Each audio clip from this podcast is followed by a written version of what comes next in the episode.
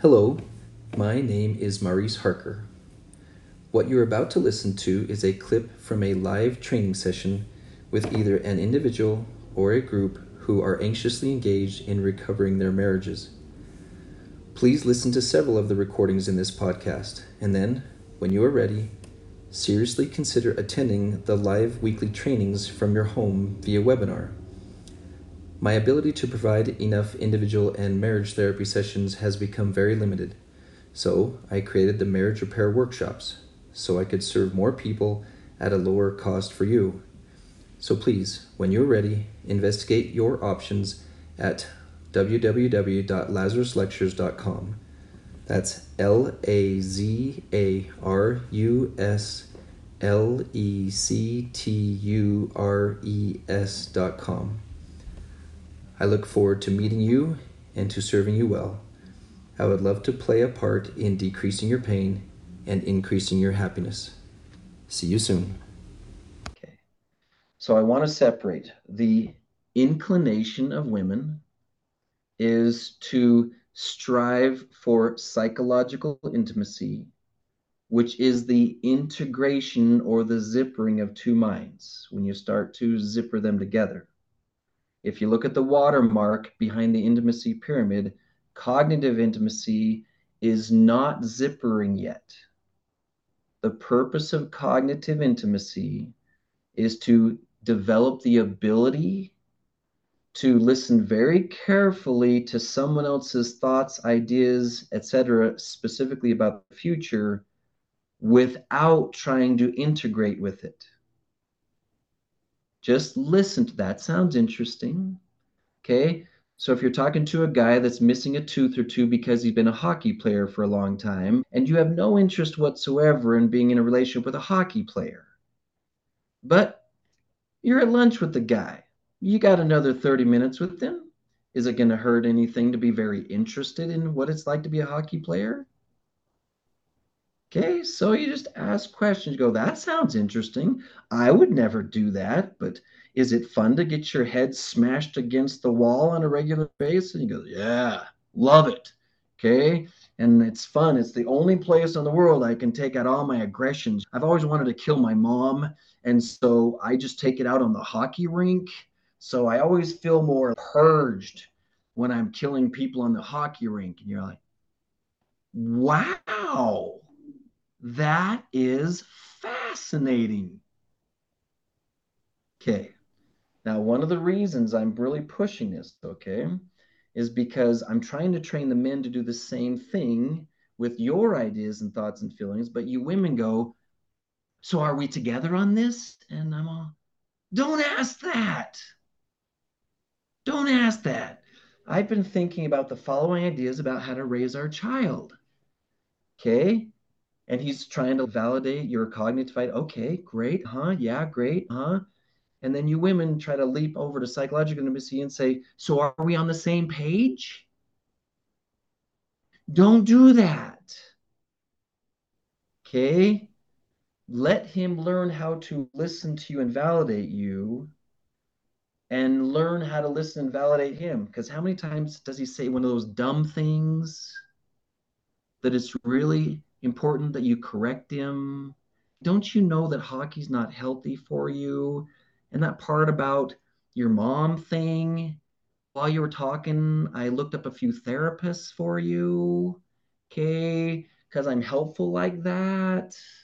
So I'm getting myself involved in your psychology and I invited you into my psychology. Okay. You know how obnoxious men can be. Like, can we skip all this and get in the bedroom? Can we skip all this and get in the bedroom? Okay. Ladies, you're doing the same thing when you say, can we skip all this and get into the psychological intimacy? Okay. Don't skip it. We got two more layers before we get to psychological intimacy. You have to be able to listen without integrating and you have to be able to talk without wanting. And you will walk away going, I just don't feel connected. Good. Zippers aren't connected yet. You know you did it right if you don't feel connected. It seems like he talked about one thing and I talked about another. Huh? That's what cognitive intimacy is. We're not trying to be on the same page. We're not trying to connect. Okay.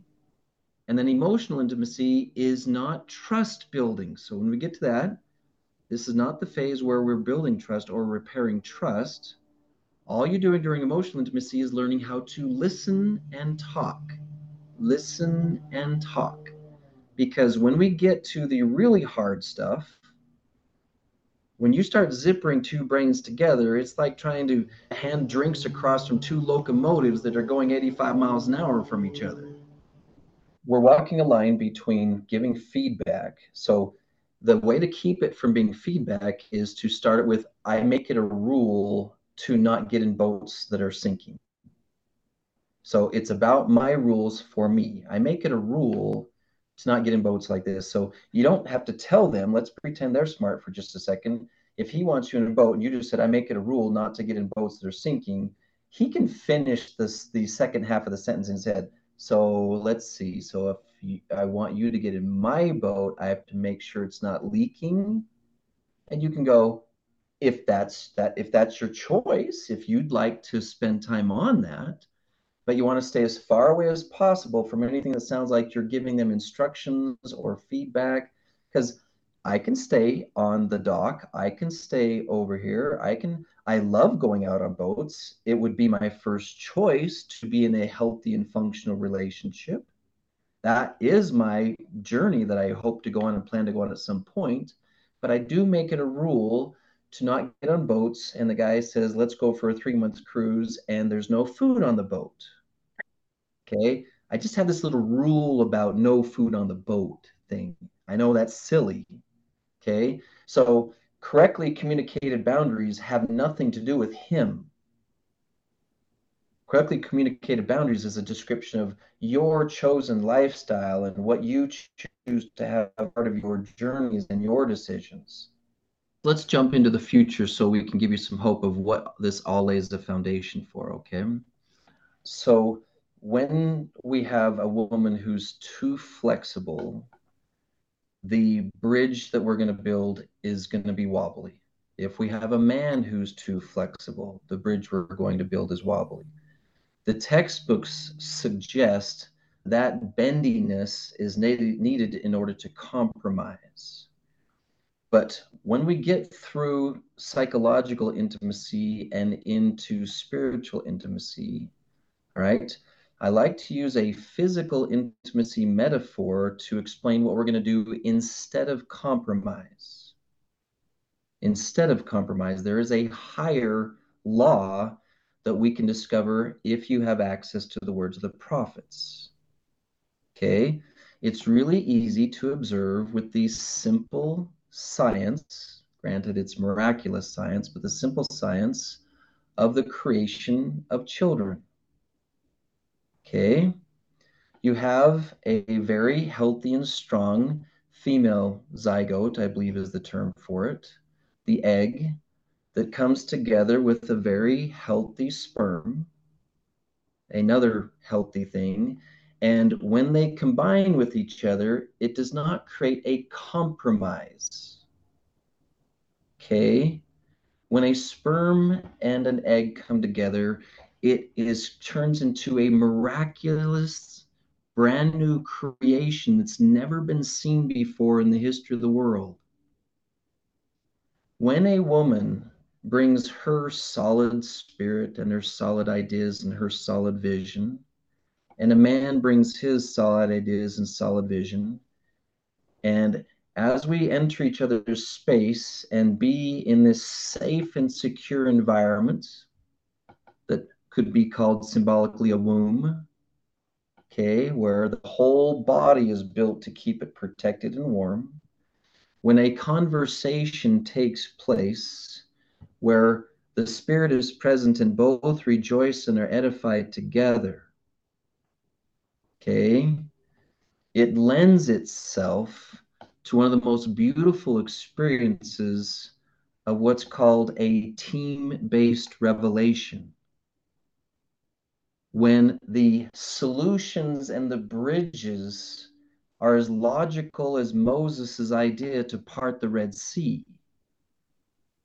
Okay? Parting the Red Sea is not a compromise of anything.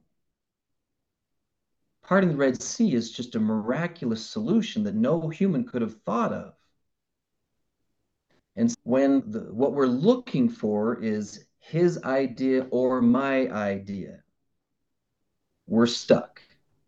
If we're looking for, let's take his bag of Legos and my bag of Legos and see what we can build out of it, it will never be adequate. Okay. And then Satan starts to weave in fear. Like, we're never going to be able to connect on this. We're never going to be able to connect on this. We're never going to be able to build a bridge here. We're never going to find a solution to this. And then the spirit leaves due to panic and fear and frustration and irritation. And so, what we're doing with these levels is we're walking you through playing the piano so slowly it doesn't even sound like a song yet. And you're over there plunking the keys, and you're like, what's this supposed to even sound like? Okay, I'm just, I, what, where are we going with this? So, what I'm trying to explain, I had one of the most amazing experiences. I had I'd grown up in Idaho. My father decided his job needed to take him to Utah as a sophomore in high school, and I'd been playing the violin through my elementary and junior high days. But in Idaho, in that area, uh, string instruments weren't a big deal. And so the high school orchestra at Highland High School in Idaho had six people in it and a leftovers teacher. Okay. Okay. So my first day in Utah, when I my parents talked me into taking a class because they didn't want me to give up on my violin, I walk into this class and there's a hundred students in an orchestra. Okay. There were 18 first violins. There were 18 second violins. There was a brass department. There was the woodwinds. There was timpani and a high school orchestra.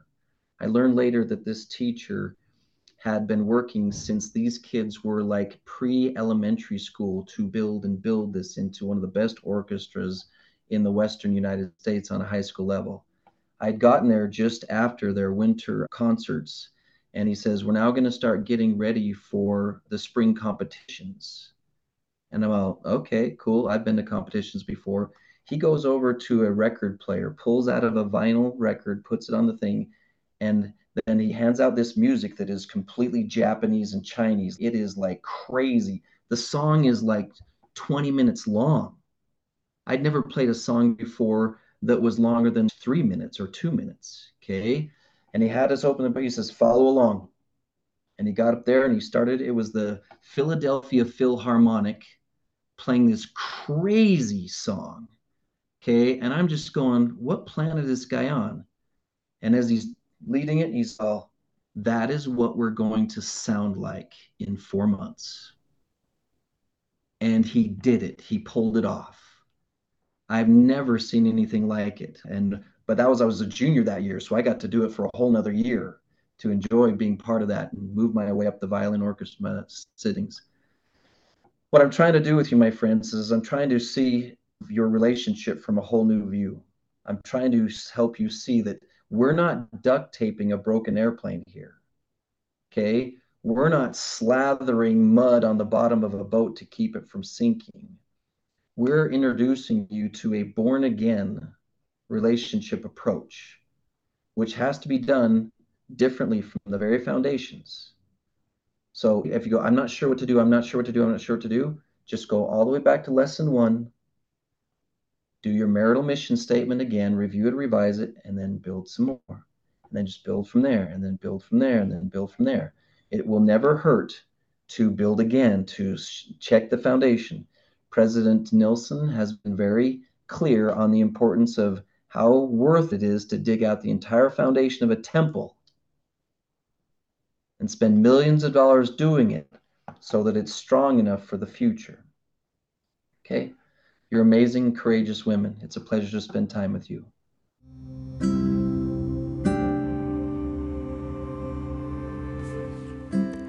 You have just finished listening to another principle that is one of many that you will find in a special class that I've put together called the Marriage Repair Workshops and the Lazarus Lectures.